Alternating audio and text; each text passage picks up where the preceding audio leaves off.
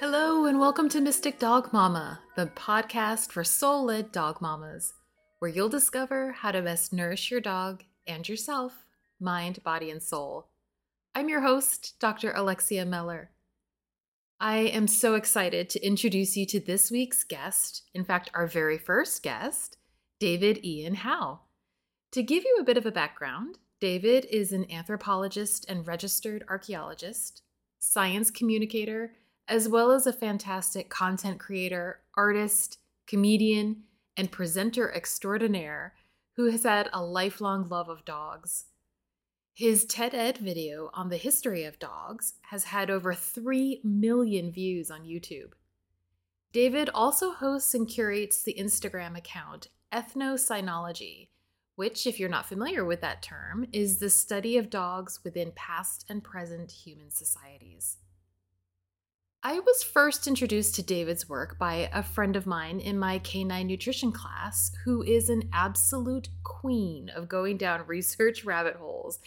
And as a result, the go to for pretty much any resource you could ask for.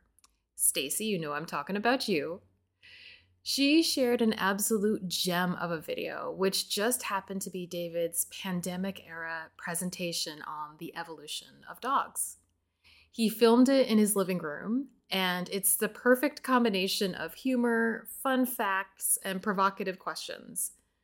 Plus, he's literally sitting next to his TV on a stool wearing a jacket and shorts. I mean, it's hilarious and so good. I've left a link to it in the show notes just in case you want to check it out too. I highly encourage you to. So, when I was mapping out the kinds of conversations I wanted to have in this first season of Mystic Dog Mama, I thought it was only fitting to kick it off by looking at where dogs have come from. Their cousins, the gray wolf. In this chat, David takes us on a journey of how the wolf basically won the game of evolution, embedding itself in our mythologies, our homes, and our hearts in the form of the dog. He reminds us that dogs co evolved with humans, meaning that both species have intimately shaped one another's development. It's impossible to talk about the path that we humans have taken without talking about dogs, which was something I honestly hadn't quite thought of in that way. We also talk about our personal experiences with our own dogs, including some of the challenges that come with trying to help a cousin of the wolf to live in a human designed world. David is a phenomenal guest, and I know you're going to love hearing his perspectives on all things dogs. During our chat, we covered so much ground that I've actually divided it into two episodes. So make sure you check out part two, which you'll find in episode three. How does taking the perspective of the dog as a next generation wolf change the way you think about caring for your dog? Or the role your dog plays? Do you agree with David's perspective on this? It's my hope that this might spark some interesting conversations, so please reach out on Instagram at Mystic Dog Mama to let me know your thoughts.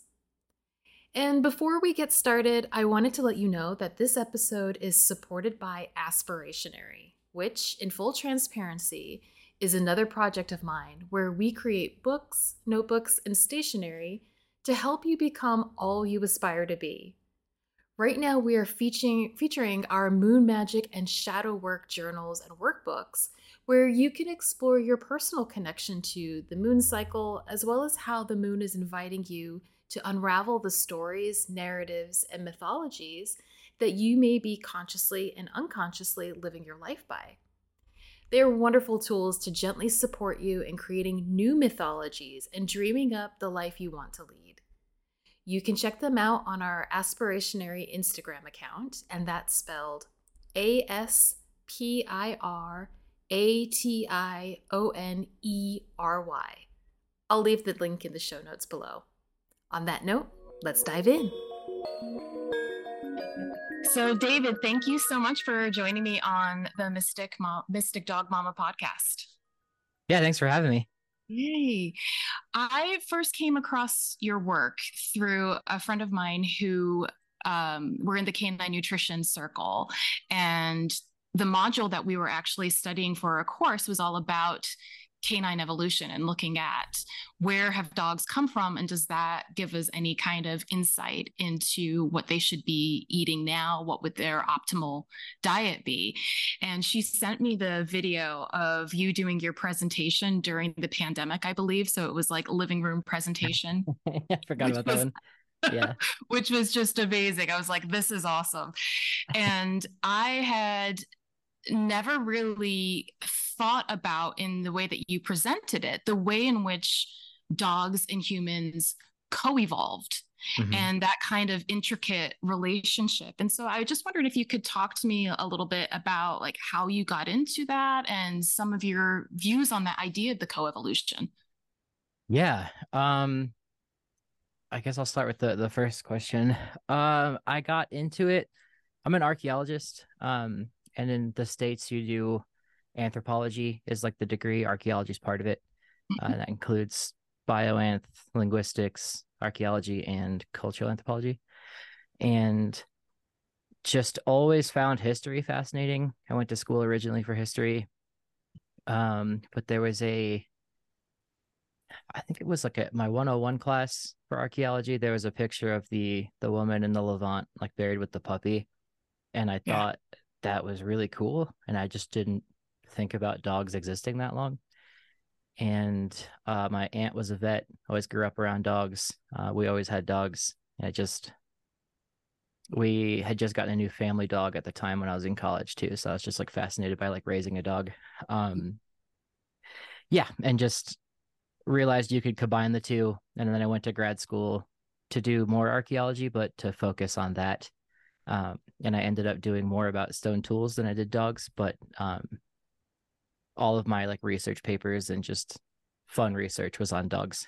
Uh, and to bring it back to the, the other question, I've recently started to think of it more so as because as an anthropologist, I look everything through kind of an evolutionary or like ecological lens, uh, more so than like a historical. Mm-hmm. And I would say to study like dogs and understand modern dogs, it's more so fascinating to think of it as the evolution of wolves more so than it is the domestication of dogs. Uh, right. And that's where I would go with it. Yeah. Right. So are you currently doing field work? Uh, yes and no. I uh, I work for myself. I do like full time content creation. Um, and then like I take contract gigs with other archaeology companies. Mm-hmm. Uh, so currently, I just finished writing a, a, pamphlet for a museum. So that was like my contract work. Oh, um, yeah, thanks. I was on like the Atlantic slave trade and rice farming in South Carolina. It was rough. It was, oh, like, wow. it was hard to write for a while. But um, when I'm not doing that, it was you know I go do field work and most of archaeology in the United States and I believe in the UK too is uh, contract archaeology, where if McDonald's or Walmart buys a plot of land, um, you have to send in zoologists, archaeologists, and geologists to check the land. Um, right. And if you find something, then we have to dig it out. Yeah. That's how, that's how that goes. So yeah. I do do that. Uh, kind of a funny side note around that stuff. My dad is an engineer, a mechanical engineer who's kind of focus was mostly on like interrail systems and subway systems. And he and his company got contracted to help out in Athens as they were preparing for the Olympic Games in 2000. And he said the project just took absolutely forever because they would constantly be coming across something, obviously, as they're like digging under ruins, you know, coming across yeah. something else and having to call in the archaeologists, like, we found something again, we found something again, we found something again. Where was that? In Athens, Greece. Oh, Athens, Greece. Okay. Yeah, yeah. I imagine there's there's tons. yeah, absolutely. Absolutely. And it was kind of the running joke like if it was a Greek ruin, like come and protect it. And if it's Roman, well. yeah. Uh it's kind of how like I mean not that it goes that way here. It's just everything here like Native Americans lived everywhere. So there's always going to be stone flakes or bones or some kind of item, but especially out east where it was heavily, you know, I guess colonized, like yeah. a lot of that is gone because the historic layers are now like bricks and like early revolutionary things like that. So it's just it's interesting. I'm out in Wyoming, which didn't get populated by Europeans until like 17 1800s so like you can yeah. see everything and it right. just sits on the surface yeah it's archaeology is cool but a, a lot of people don't think about how much uh i guess the word would be like archaeology it's a resource cultural resources just like oil and gas are natural resources and like the federal government views it the same way. It's right. cool. Right. Yeah. That is an interesting way to look at it. I never would have thought it thought of it in that context. Yeah, like your your tax money goes to at least on federal land, like protecting and excavating archaeological sites when you come across them. So yeah, um, perfect. A lot of that job can be very boring when you're in the middle of the desert looking for one little projectile point. Um, but you know, it's important work. then, yeah, it is important work. It is important work. Yeah. So in, in your research, you know, is kind of focusing around dogs and how I, guess you know more broadly like you were saying the kind of evolution of wolves and how that eventually came into being with the dogs like what is something that's really surprised you that you've discovered the most surprising thing would be the uh, mythological aspect to it mm. uh, just i don't know why no one really ever looked into it maybe there's other books i have not found yet but every culture has dogs in the afterlife or dogs to do with either creation or you know the afterlife or just some kind of spiritual aspect to mm-hmm. dogs um especially greece uh, egypt and uh, mm. ancient mexico mm-hmm. it's, really fascinating just never thought yeah. i'd come across that yeah, I wanted to ask you more specifically about some of that because that was something you mentioned towards the end of the talk that I saw and I was like, "Oh my gosh, that's so amazing" because it it speaks to something that I personally am interested in and find that a lot of the people that I'm talking to now who take a slightly different view on their dogs, where it's not just about having a pet, but actually seeing how the dog is your mirror.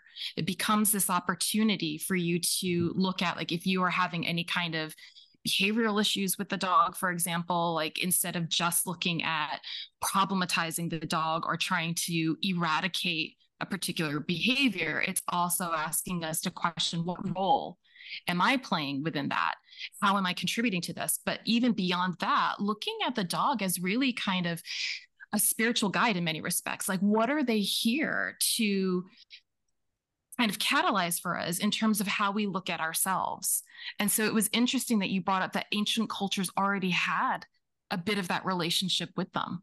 Yeah, uh it, no it's fascinating and it depending on which culture it's, it's vastly different but my i guess scientific slash spiritual answer uh that's probably more scientific than i guess uh yeah.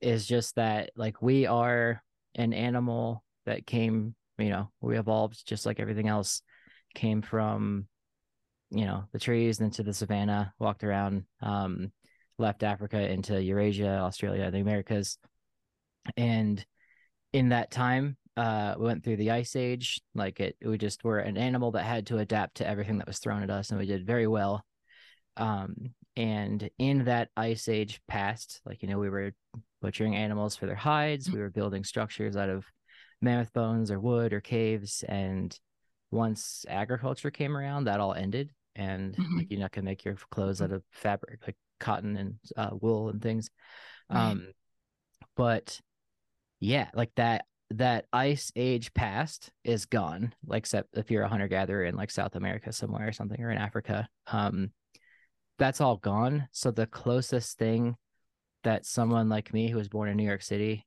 uh, like you know, if I stayed there my whole life, or say you, you lived in Shanghai or Hong Kong in a high rise apartment, you might never go outside into a forest like ever. Uh, yeah. But you still have a small domestic wolf with you that connects you to that like really deep past mm-hmm. of us primates and canines like interacting on the tundra hunting reindeer and a lot of people don't think of it like that but like a chihuahua is still a subspecies of the wolf like it it, it is a wolf um yeah. and i just like looking at my dog who has some behavioral issues himself it's like he just I see him more as an animal that I respect more than a a pet most days. He's just a, mm. he's a mm. giant German Shepherd. Yeah. Yeah. Um, yeah. No, absolutely. I know. I, I like to joke. My my dog Lucky is a Chihuahua mix, and I always refer to him as my little wolf. Yeah. Chihuahuas are unique. In many respects. yeah. In many respects. Yeah. I love that idea that that you talked about um, regarding seeing your dog as like a, an animal that you respect, that you are in a cohabitating relationship with, mm-hmm. challenging that idea of that we often have with pets of like i am dominating i am i'm the one in charge and and a lot of the kind of traditional training and i should say i'm not a trainer and i don't have any background in that but uh, when i was first when i first got lucky he's my first dog as an adult okay. and he came to me literally just sort of showed up um, where all of a sudden I just had to kind of learn how to how to help him in this world. And so I was going on YouTube and looking at all of these different videos and, what have you. And it was right when we were going into the pandemic. And so, and he was 12 weeks old at the time. So his kind of peak socialization window for being a puppy, he was just closeted away. So he has a ton of behavioral issues as a result of being frightened of everything new. Yeah. Um, when we first went out after we were allowed to kind of leave the house, he got attacked by a, a really rambunctious German oh, Shepherd no. pup. So now, anytime he sees a dog with that kind of profile, yeah, he's on alert. He's on alert. And I think that when I was looking for resources with how to support him, I felt very uncomfortable with a lot of the the kind of approaches that are like show him who's boss mm-hmm. you've got to kind of you've got to get in there and show him like you're you're the dominant one you're the alpha because that's still in the kind of zeitgeist yeah. um but really switching to how can i have empathy for him and how can i better man- manage myself and better manage the environments that I'm creating for him. Mm-hmm. Yeah. Yeah, I know it, it's a lot of people don't realize that as well. Like I'm glad like you brought it up because it's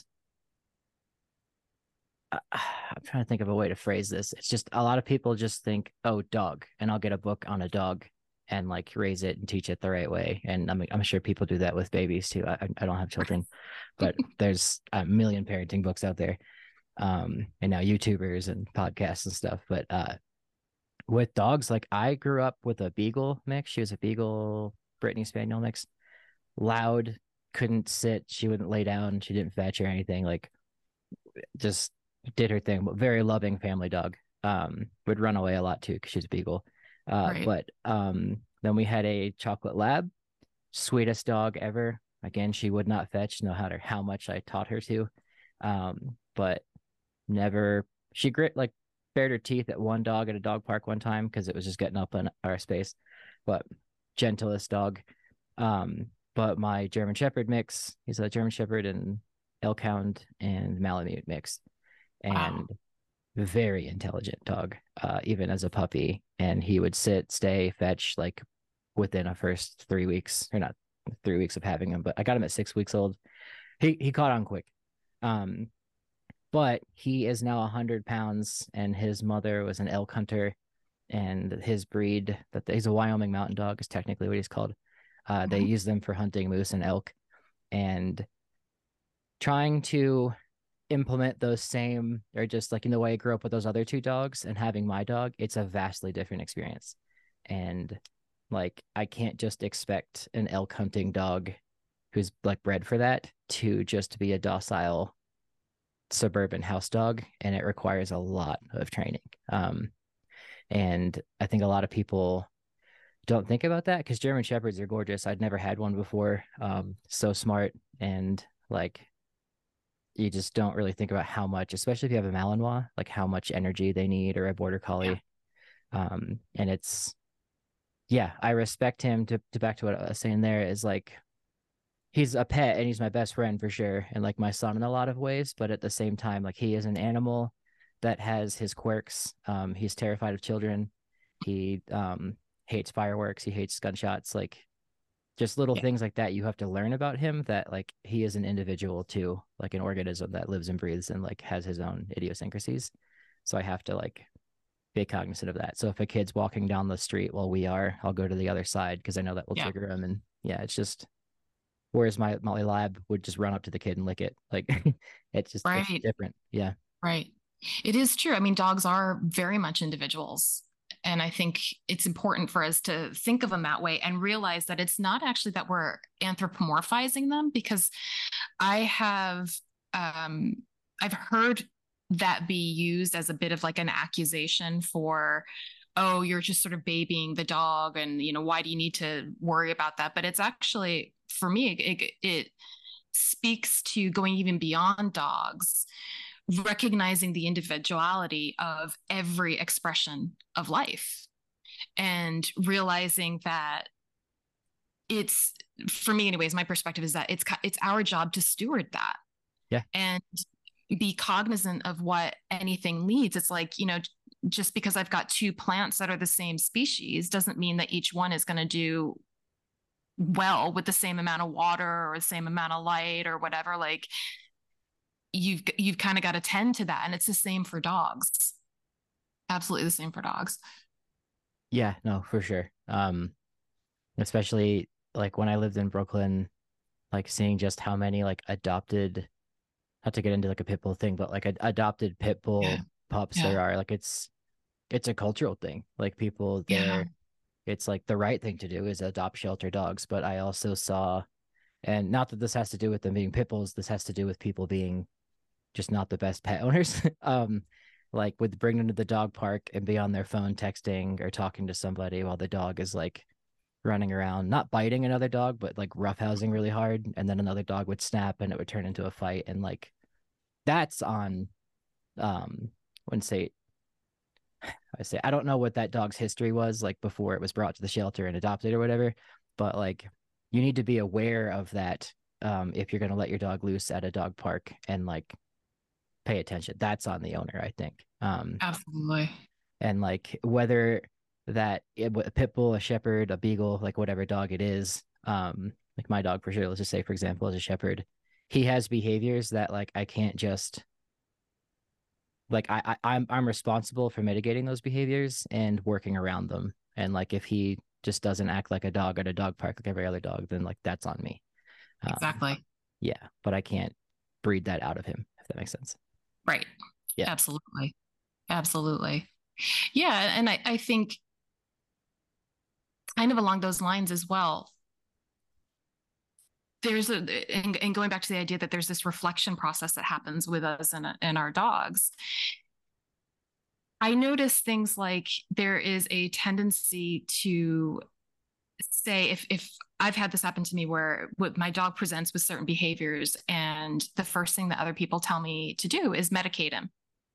Hmm. It's like just put, put him on like an antidepressant or, or something like that. How a ref- or something. Yeah. totally, totally. Yeah.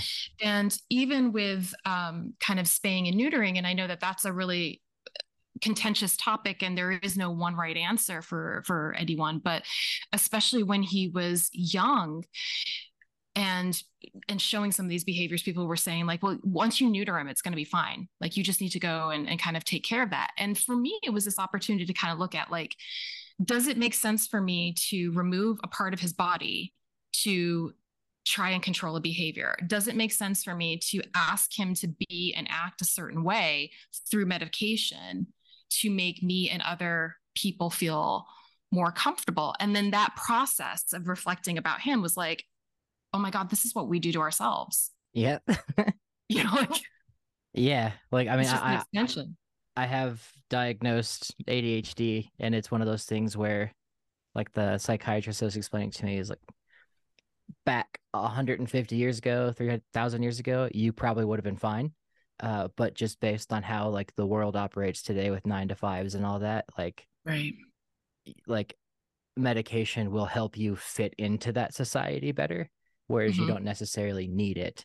And um, a dog, same way. Like my dog gets terrified on the fourth of fireworks, and he'll hide Yeah. and claw under a chair or like claw under the hardwood. And like I'll give him a trazodone that day because it's just for his like I just hate seeing him struggle that Right. hard with something that is man-made and not his fault. Um, exactly. So in that case, I do it. But people who just give them trazodone every day just for anxiety, like I don't know, like I wouldn't want to do that to me. Right. Yeah, Exactly. yeah. But I mean, if you have to do it, I respect it. But Yeah. Yeah. Well, the, it makes. Uh, I want to come back to actually um, what you were talking about with the mythologies as well. Yeah. And how that. So you, you talked about like certain specific cultures, ancient cultures that had this idea around dogs playing a specific role. And I wonder if you could kind of elaborate on some of those examples and also how you see that impacting the way that we have our current mythologies around dogs. yeah, um, I mean, we're English speaking people, so we kind of are in the like the Western canon sort of mythologies. They're probably more known to us, but or to the audience listening. But Cerberus, the three-headed dog in Greek mythology, like he keeps people. He's Hades' his dog, and he keeps people in the underworld from getting out, or keeps people from getting into it to get to bring their loved ones back out. Um, I always thought that was fascinating, and also there's the river Styx, um, and in Aztec and Mayan mythology, there is also a river right before the underworld.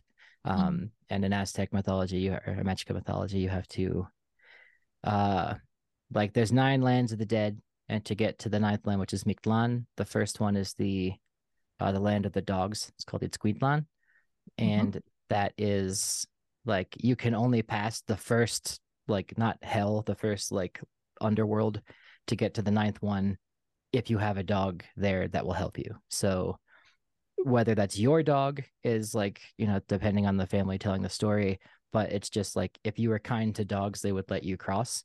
Um and there I think in some iterations there's like a dragon or a serpent in the river that will eat you, but it's scared of the dogs, which is why they need to help you. Um Right.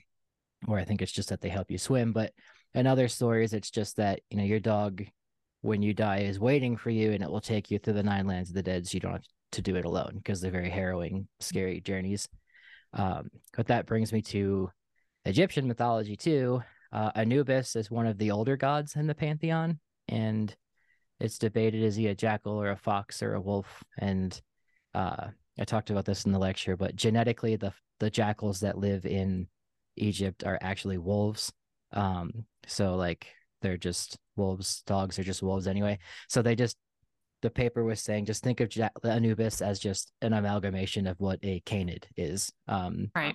and regardless, when you die, the first god that meets you is Anubis, and he takes your heart and puts it on a scale and judges it against. Uh, it's called the feather of Ma'at. I forget exactly what it does. I'm getting too into the weeds of this, but long and short, he when you die, you face the judgment of a dog um, just like in Aztec mythology, um, and in I guess Greek mythology to an extent.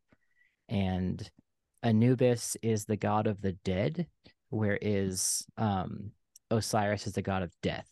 So the rest of the gods are kind of antagonistic towards humans, and like they just kind of like Zeus and all those other stories just mess with people. Um, but Anubis is like your friend, and he's like, hey, like you're dead. Here's what's gonna happen and Right. that just seems so common in all of these religions it's like the the stepping stone into the next world is like a dog is there so you're like okay i'm fine um and that's just fascinating to me Yeah. yeah Absolutely. Absolutely. And you had mentioned too, um, I can't remember which Native American tribe it was. I believe it it was in the Southeast who actually saw dogs as inhabit the mythology saw dogs as in, inhabiting a kind of liminal space in between human and animal. They got kicked out of the animal kingdom. Is that right? yeah it was the uh the seneca they're uh The iroquoian up in uh, upstate new york in canada but they um yeah in their creation story it's like all the animals had the or not all the animals but like when creation happened and humans were being made the entities that are dogs had the chance to be but because they're like gross and like you know lick each other and have sex way too often uh they were I think promiscuity was the word it used but um they weren't allowed to be human.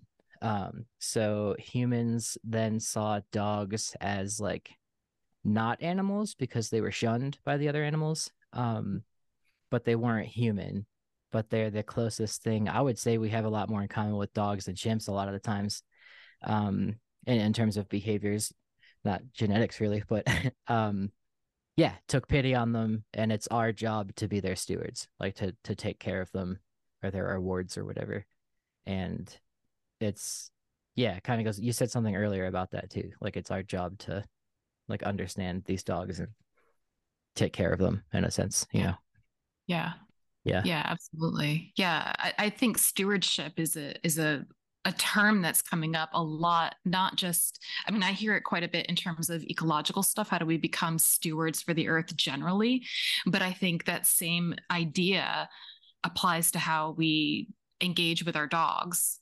And it's it's kind of nuanced because for me anyways, it implies they have an agency and we are just there to help support and guide them rather than forcing them to conform to mm our worldview, the way that we engage with the world. Yeah. Yeah. I like that you said agency too, because I, I remember writing a paper in grad school about how dogs have agency in the archaeological record, and my teacher kind of like scoffed. Uh, and like, not that, you know, they have agency in the sense that a human child or a human does, but like when you're looking at archaeology and especially in my line of work where we just do hunter gatherer archaeology, all you have is stone left or some bone to and how do I tell what language they were? What was their gender? You cannot tell all that from a rock. Um, but you can tell, okay, they were living in this camp in the spring. Uh, there are juvenile deer bones, so they were hunting smaller game. Um, they were butchering about this many of them based on the flakes and how the, the stone was used. Um, I can tell that but that is the that's ecological me archaeology but then there's other archaeologists that will look at that and say like yeah but like what were the power dynamics what was like the you know how maybe they just wanted to hunt that much more deer that year it wasn't that they needed that much kind of thing and then that stuff you kind of have to get into all archaeological theory but on top of that too if you find bones that are modified um, by canids you can assume that either it was chewed on by a coyote or a wolf or just a stray dog. Um, you could do comparative analysis to see if like it matches dog teeth versus wolf teeth or whatever. But either way, that dog chewed on that bone and brought it from the middle of the site to the outskirts of the site that we're digging. So that okay. is to me agency, like a dog did that. Right. Um, and you can view that as, you know, floodwater or wind can move artifacts too. So that's not agency, but uh, a human can pick up a bone and move it to their side of the site. So can a dog. Um, there's no evolutionary reason for why it moved from X to Y. It just it just did. Uh, that's a that's a long-winded answer to something, but um, yeah, I just I think dogs have agency, and when you look at movies, um, did you ever see I Am Legend with Will Smith? No, no. Um, it's like a post-apocalyptic movies. I think all the humans get like rabies or something. Uh, they're turn into vampire zombie like things. Anyway, the the main character is Will Smith, and he talks to a dog the whole movie, and it's a cinema cinematographic what's the word a a, a writing uh, answer to rather than Will Smith just talking in his head the whole movie or talking to a microphone or talking to himself, he talks to a dog. And the dog at one point runs into like a zombie den. Um, and that furthers the plot because the dog made that choice to run into that den and like he finds like it's a whole long movie it's really sad but uh yeah it's just things like that like i don't think people realize like how much dogs do have agency in our lives and they make um we have to make life decisions around them um and like if a dog bites somebody then like you know it's not that the dog consciously was like, I feel like biting a human today. Like it's not it's not something they do, but it's a choice that dog made or an action that happened that now we have to correct or work around or you know some people might just give the dog away and that is uh it's agency sorry i just went on the whole tangent with that but no that's perfect yeah. that's perfect um i think it's funny uh, as you're mentioning, like Will Smith talking instead of in his head, like talking out loud to his dog. I mean, that's literally my day every day. Is I'm just constantly talking to my dog, yeah. and I'm convinced that he actually understands me. Uh, do you like?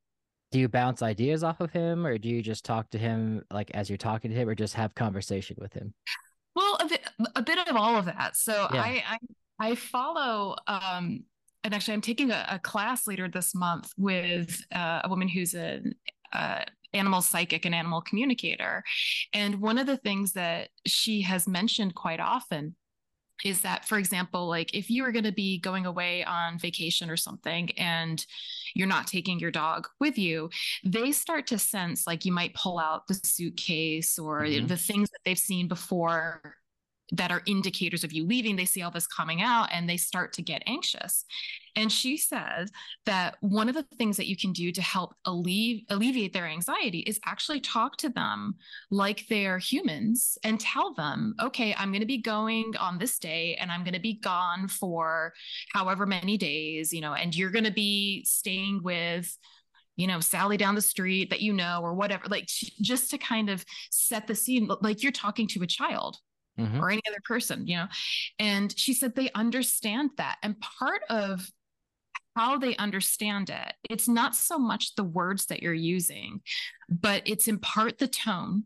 So you're you're kind of giving this calming tone, but also generally when we're speaking about something, we are creating images in our minds so we're visualizing like we're going on this trip and if i say to you like suitcase mm-hmm. probably a, an image of a suitcase pops up into your into your mind and we are conveying that on some some might describe it like a telepathic kind of level or an energetic level. We're conveying that to the dog which they're picking up on. And so there are these little tricks that you can be using around how you communicate with them to let them know about what's going on. I mean i do it with with lucky even. I did it this morning with him.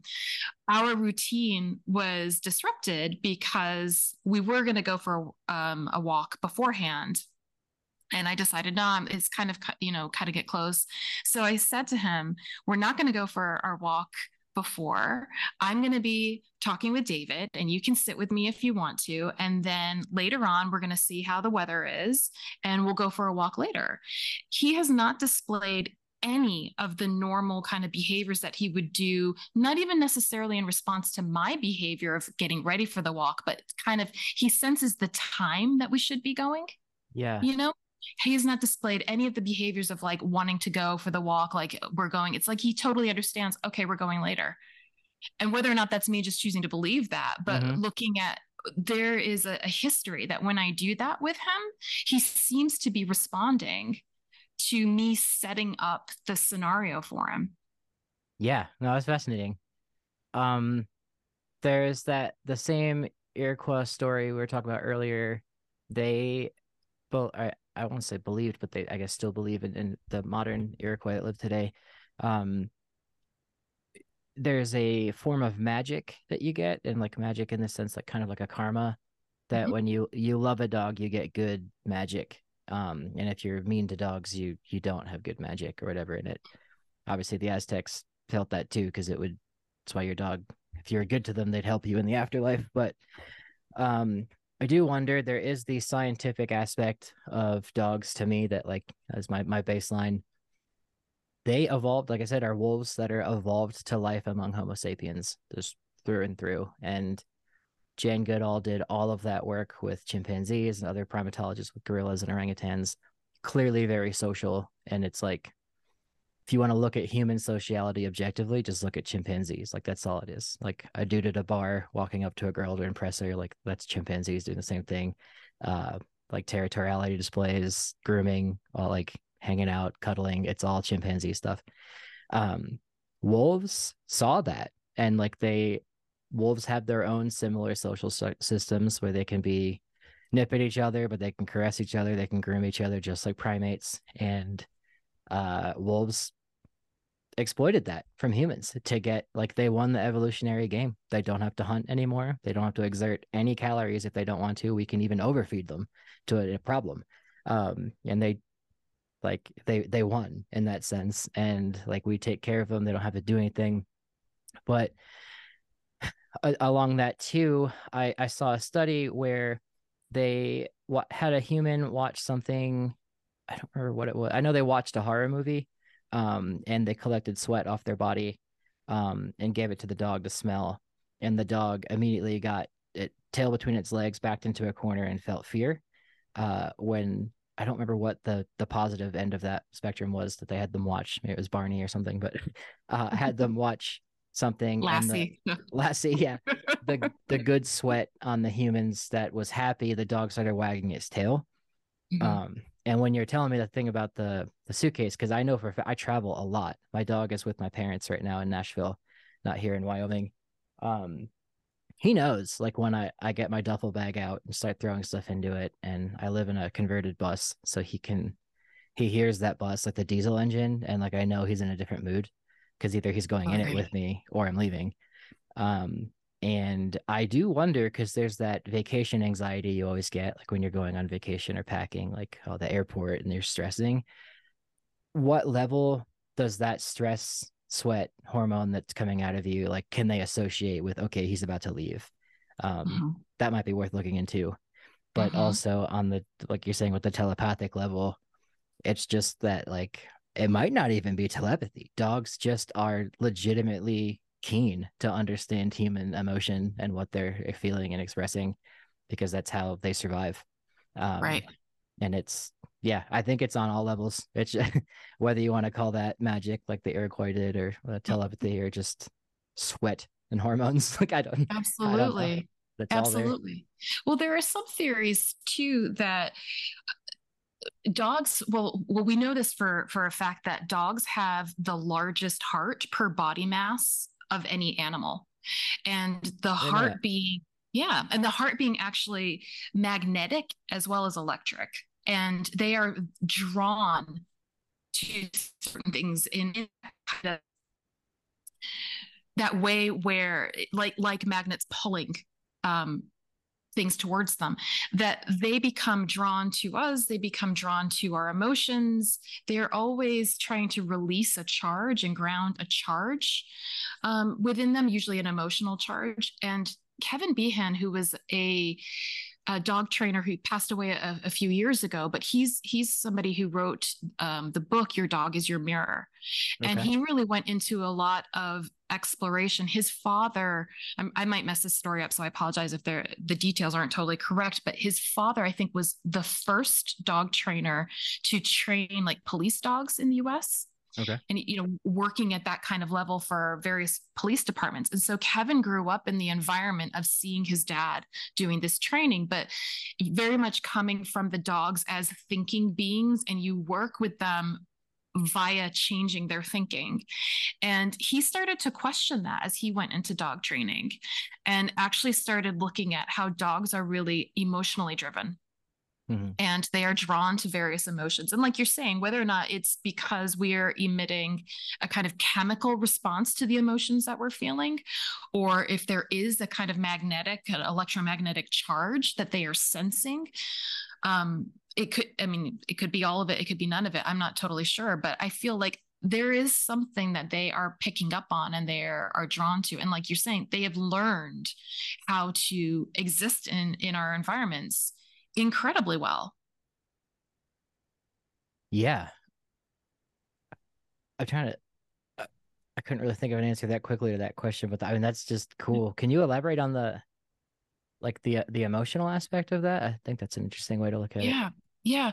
So uh, in some respects, and again, I preface this with like I am not a trainer, so I mm-hmm. don't know what I'm talking about in that regard. But in terms of looking at the the emotions, you see a little bit in um, from what I have witnessed as an outsider looking at modern day dog training techniques that are they're evolving from say for example counter conditioning work mm. where your dog is triggered by something and then you you're working to expose them to the trigger but have them experience a different emotional response so the idea is that you're working with the emotion they're feeling versus the behavior you're displaying. So you change the emotion and the behavior will change as a result of that versus gotcha. trying to correct a behavior.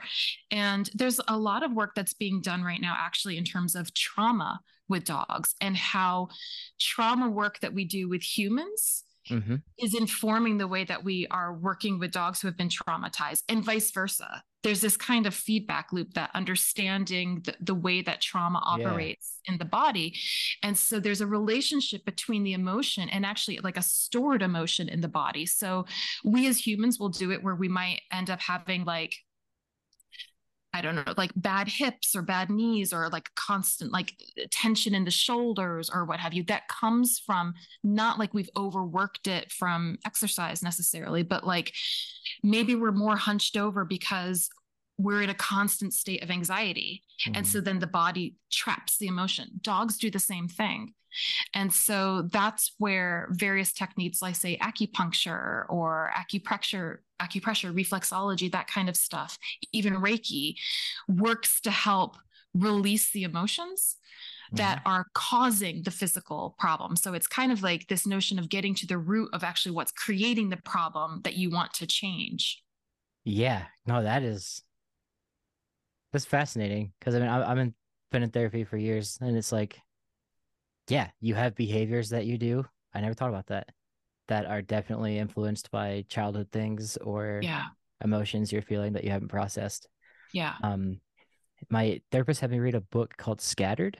Um, it's by Gabor Maté. He's a he has ADHD himself, but he um his mother apparently went through the Holocaust. Um, but he I think he was born right around then and moved to America after, but grew up with a lot of childhood trauma and like you know playing his um an asylum. Uh, and just in his household, it was kind of chaotic. Uh, just like the how the family interactions were, and there's a debate as to if ADHD is genetic, um, or if it's environmental, or if it's trauma. And his theory is, I don't know if I 100% buy it, but it's compelling. Is that like it when it if I were to say something that was if I were to start acting erratically with you right now, like you either have the option to respond and like reflect or like respond or react to it, to just hit mute and walk away, or just sit in it and kind of dissociate. And his idea is that ADHD is an adaptation for children who are in situations where if the mother's yelling or the child the brother's yelling um my brother's like severely autistic uh checks out for me like oh i didn't know what to do because i had to hold my mom's hand mm. but like i couldn't run i couldn't like do anything but my brother's having a meltdown so i kind of just had to go into thinking about lord of the rings in my head or something. Exactly. um, and that perpetuates and when you're saying that about dogs like your dog grows my childhood dog was in that same environment with me. Yeah. Um that is really cool. I didn't think about yeah. that and especially as I mean, obviously, if people probably happens way more than we think, like hit their dogs and stuff. Like it's the same yeah. thing. Like they, it's an emotional response. It totally is. And I also yeah. think that kind of broadening our understanding of what constitutes trauma is important because I was actually talking to a friend of mine who had been experiencing panic attacks and went to her doctor about it. And her doctor asked her, Have you experienced any kind of trauma? And before she answered, she was going to say no. She's like, Well, nothing, I don't think anything really bad happened to me. But before she responded, she actually asked him, What do you mean by that?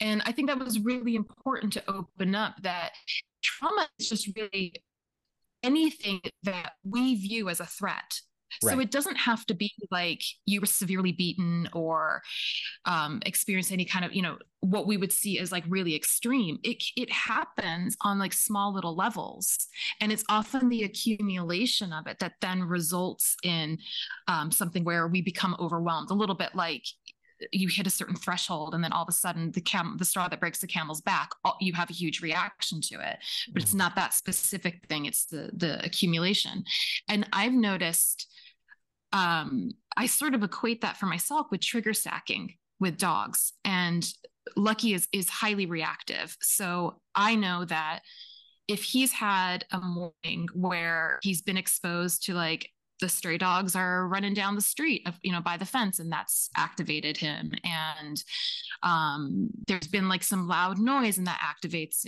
him and he's getting all worked up i know that unless i deal with with that when we then go on the walk anything will set him up because it's not that thing he's encountering on the walk.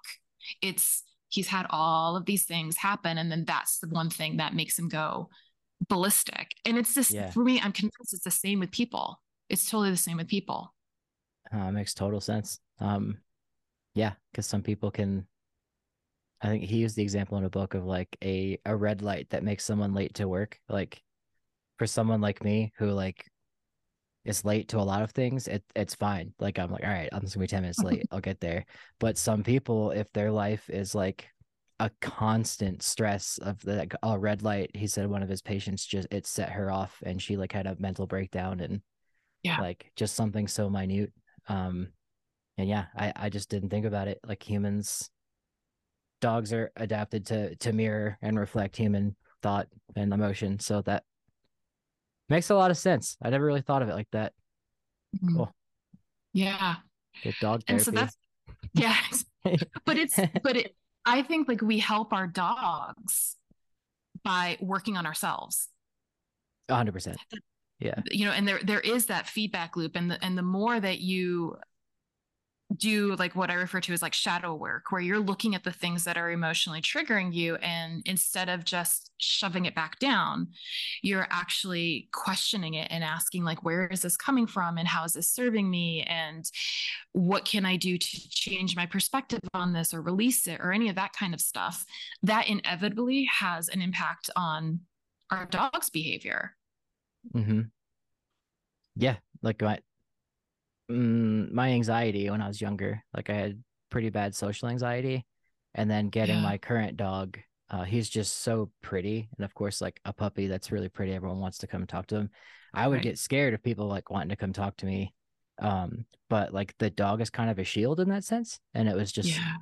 like it's a barrier. Then they can ask you questions about the dog, not about you. So it was a little more like I can see why people that have like severe, severe that need a support dog like how that is completely beneficial and I'm I'm on board for it. Um and also like when I'm in the woods with my dog, that's something I like if I had to preach a religion, it would be like being alone in the woods with a dog. It's like it's an experience. Uh he can sense my anxiety. Like when I hear something and I'm like, oh crap, is that a bear? Because I'm in Wyoming and bears are coming out now. It's hmm. like he'll stop and look too. And then like when he's fine, I'm fine. Um and another thing too. This it gets away from the the trauma aspect, but like as a primate, we're adapted to stereoscopic vision and parallax eyes, or you know, climbing through trees, and now we can use that to to throw objects and projectiles.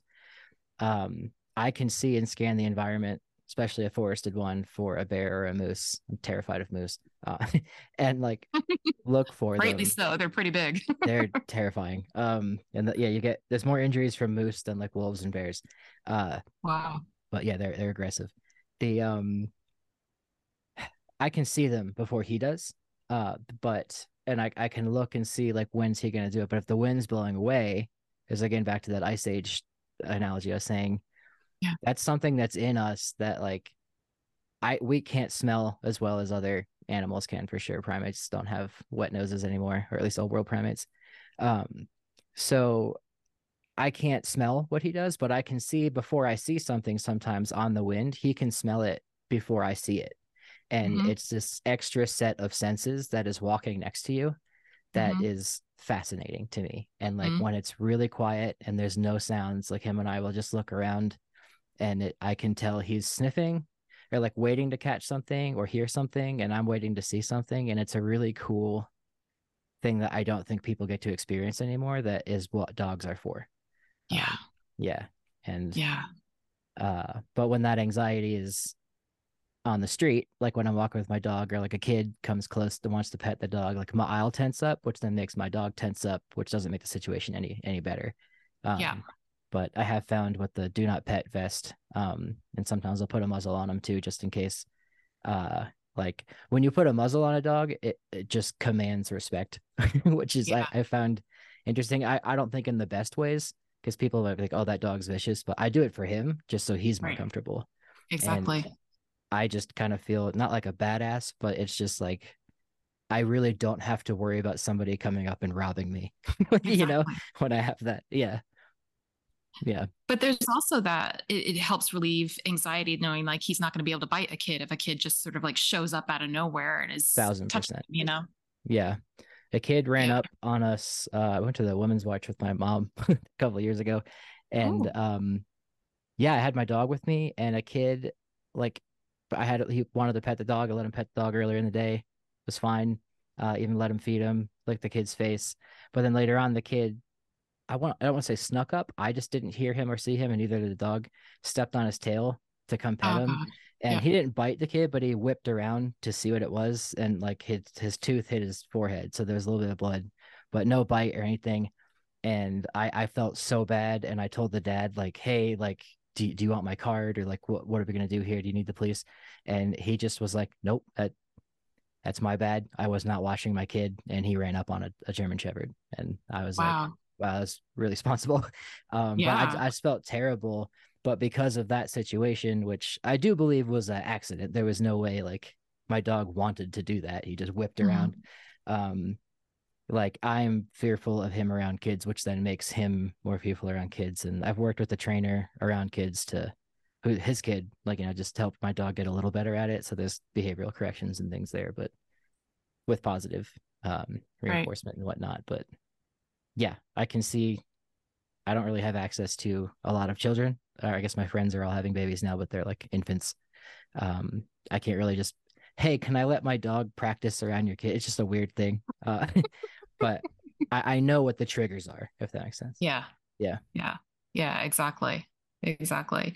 And I think too, like what, what you were sort of alluding to, like in terms of intent of the dog, I think that's also something that's important for us to recognize as pet parents is it's our job, and we were saying this a bit earlier, but it's our job to mitigate the environment that we put our dogs in. And most dogs are acting from a place of instinct. And I would argue that instinct actually is that emotional thing of, oh my gosh, something's just happened to my body, or oh my gosh, there's something that I'm afraid of and I've got a past experience with. And even from an epigenetic perspective, it might not be that that dog had a specific interaction, but it could be something's been passed down. I mean, they've shown that um, if a pregnant bitch experiences stress during pregnancy, that's often um, a kind of catalyst for the pups to be Yeah. really fearful and have high anxiety because they've got high cortisol levels, etc. So it's not necessarily that the pup has had a particular experience, it's that the mom had a particular experience and that got passed down. So it's it's being aware that it's our job to create the best environment possible because the dog is acting from that emotional space. It's not thinking, I want to go and do harm necessarily. You know, it's yeah. That is so fascinating because that is part of what he talks about in the book too. Like the whether it's genetic and environmental factors can bring out ADHD or it is Right. something epigenetic that um especially his mother going through what she went through like that passes down to the child. Yeah. Um, and it's not Yeah. anything the child you know had it wasn't a traumatic event the child faced it was a traumatic event the child faced as a fetus Yeah. um Yeah. yeah and that makes total sense for dogs And they've shown that there's, I think it's it's Bruce Lipton who has Dr. Bruce Lipton who's done um, research around this uh, on epigenetics and various things that are. Pa- I mean, there are a lot of people that are doing it, but the the specific Hmm. example that I'm thinking of is uh, how things are passed down. That even like if your ancestor experienced famine, for for example, there will now be a genetic marker on the DNA that gets passed down several generations. So it's not even necessarily that you experienced it in utero, but like your great great Mhm. great grandparents might have experienced it. And so the way that you experience it in your current Right. day will not necessarily show up in that exact same uh, manner of like, oh, there's there's famine and you know right here but it's like maybe that maybe that translates into kind of like a poverty mentality or a, ho- a neat feeling like you need to hoard stuff because you might not have things or it can or show up in- overeating or something yeah exactly it can show up in different Yeah. ways but that there's this argument that it's been passed down, it happened in a previous generation that changed the DNA and therefore gets passed down. And that kind of correlates with what a lot of spiritual traditions talk about too. And I would say, um, I'm not, I don't want to appropriate karma, but this, sure. the way we often understand karma in terms of things, some, something being passed down, like something happened in the past that is creating an experience for you in the present from that perspective of the of the notion of karma i think there's a similar kind of thing that is at play as with epigenetics, that there is something that we are experiencing that is not necessarily directly related to our particular circumstances, but comes from elsewhere. And we are now processing it with the lens that we've got here. And this is where people talk about shadow work and ancestral healing, that kind of stuff, of that you can heal that experience for yourself in this present moment. Yeah. And it's it's essentially healing all of the the past the past experiences for people. Have you read it? It didn't start with you. No, I've uh, not. It's it's literally just all what you just said. That's how how I learned about that. Um, yeah, it's a it's a book on that. But yeah, like um, not Who wrote use, it? I can't remember the name. Um, but yeah, it didn't it didn't start or it didn't begin with you. But it's about epigenetic, okay. passed on trauma and uh, like not saying my family's like the biggest poster for that at all. It's just like we left uh i guess what is now ukraine um a hundred or so years ago when the russians first invaded uh, and they were like the pogroms and stuff. So my family being eastern european jews moved here um and then some a fourth generation immigrant and like there's clear like anxiety passed down through all of like my family. Yeah. Um and it the book just showcases that specifically but like you know in, in black communities or other white communities or korean communities like how that gets passed down because you hear about history and stuff and you're like oh wow that must have been harrowing but like you don't realize like that is in code. So something that happened to your grandmother um your mother was a cell in your grandmother at some point so it still passes to you. So something your grandmother experienced in utero or your mother experienced in utero can yeah affect you. And i i just didn't know that but um my mind's kind of blown applying that to dogs now because it I mean, you, you can't not. Or they're also mammals that have psychology. so absolutely, absolutely. Yeah, and I cool. also think that there's like there's real truth to kind of the collective conscious consciousness that we are experiencing where for example when there's the threat of war when there's um, right economic um, collapse, when there is climate catastrophe, all of that, even if you're not experiencing it in your locale necessarily i would argue we all are but like you are picking up on it. It's like when you you just feel a vibe. You feel like there's something in the air. Like we have a lot of um kind of terms that we use to sort of describe this ineffable thing that we're picking up on. We just can't sense. quite the sixth sense exactly. Yeah. and that we are taking that in and that is impacting even from a kind of very basic level it's then impacting your mood. And is impacting then how, what kind of behaviors you start to show as a result of the way that you're feeling. And like things like um, even cognitive behavioral therapy refer to this where if there's that relationship between what you're thinking what you're feeling and and then what you end up doing. And so in order to change that you just change one of those things and it will impact yeah. all of the others but I, I think bringing it back to dogs, dogs are living in the same environment. Mm-hmm. They're totally living in the same environment. So when there's that kind of collective fear around something, it's not even necessarily in their particular household, in their particular town. It's just like the kind of zeitgeist that's going on at the moment that they are picking up on. And so that might be why they're behaving in a particular way or the, the way that they're responding to something. Yeah. No, that's it's cool. I know like during quarantine and co I lived alone with my dog for like all of 2020 and 2021. And yeah, like I was stressed and gained weight and like my dog for sure did because like I wasn't taking him out and like walking him as much, but right. Um it was also hot. It was the summer. Yeah. But um in Georgia and he's a long haired shepherd, so I just felt too bad during the day. But um yeah, like they literally just become their owners. yeah. In a sense. Yeah. He's good now. Absolutely. Absolutely. and vice versa. So I guess along those lines, um, I'd be curious to ask you, what do you feel like your dog has taught you about what it means to be human? Wow, that's a. I usually ask that question. I didn't really have an answer. Uh, let me think. Let me think. Mm, I mean, at the base level, just that that symbiosis between a, a human and a wolf is it's real. Like the um like I, I know you can sign language with a chimp and they can say like I had a professor with that raised an orangutan and it mm-hmm. signed uh tomato toothpaste uh and she couldn't understand like what it was trying to say his name was chantek and it so was signing tomato and toothpaste uh and it wanted ketchup but the orangutan put those abstract ideas together and, and spoke, which is just whoa.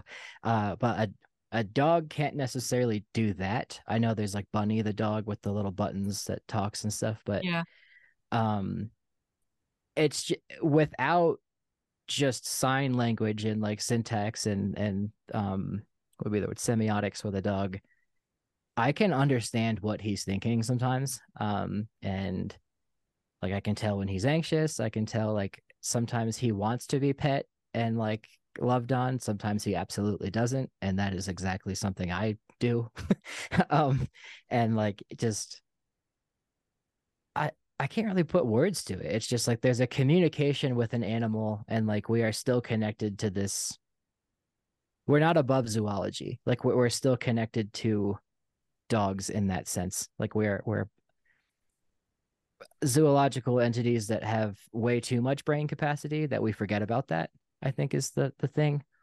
And like uh, they're still on some level like a way like we communicate with dogs. I don't want to say like telepathically but i i know exactly what you you mean by that. Like it just he's taught me that uh it definitely taught me patience um and respect for animals because like i said he's not like any other dog i've had um he's a he's truly an individual that like I have to work around and it's my responsibility to take care of him. Um and yeah, just learning about like for what I do with dog archaeology and anthropology, just having my if I read something about you know how natives on the plains used dogs or how people in Siberia or aboriginals in Australia used uh, their original dogs like i can you look at my dog and think about those situations with him like as a as a proxy. Um it's nowhere near the same. Like when i lived in augusta georgia i can't really fathom being an aboriginal in the middle of australia with a dingo but um it just at least i have i have a dog to like something to think about with it if i if all that makes sense. Yeah. Um, you yeah. got a frame of reference. Yeah. And it yeah, just. I learn from him every day, especially that thing in the woods. Like it's just that's something that I think you have to experience to be like, wow, that's cool. Yeah. Yeah. Yeah. yeah. Amazing. What about hmm. you? Good question. Throwing it back. I think one of the biggest things that Lucky continues to teach me is presence. Okay. And in terms of what it means to be human, really recognizing that our job is to be stewards. We're here to be stewards. And in order to understand that and, and what that means in terms of kind of the practical actions, it's it's really being present. How present can I be? That's where all of the power is.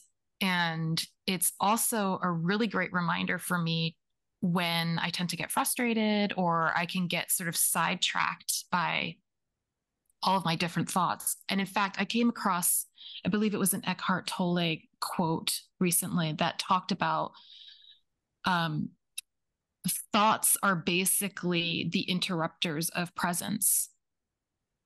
That, that you know you know you're not present when you are wrapped up in your thoughts. And so using that as a constant reminder, and dogs in general are just massively present. Everything is present for them.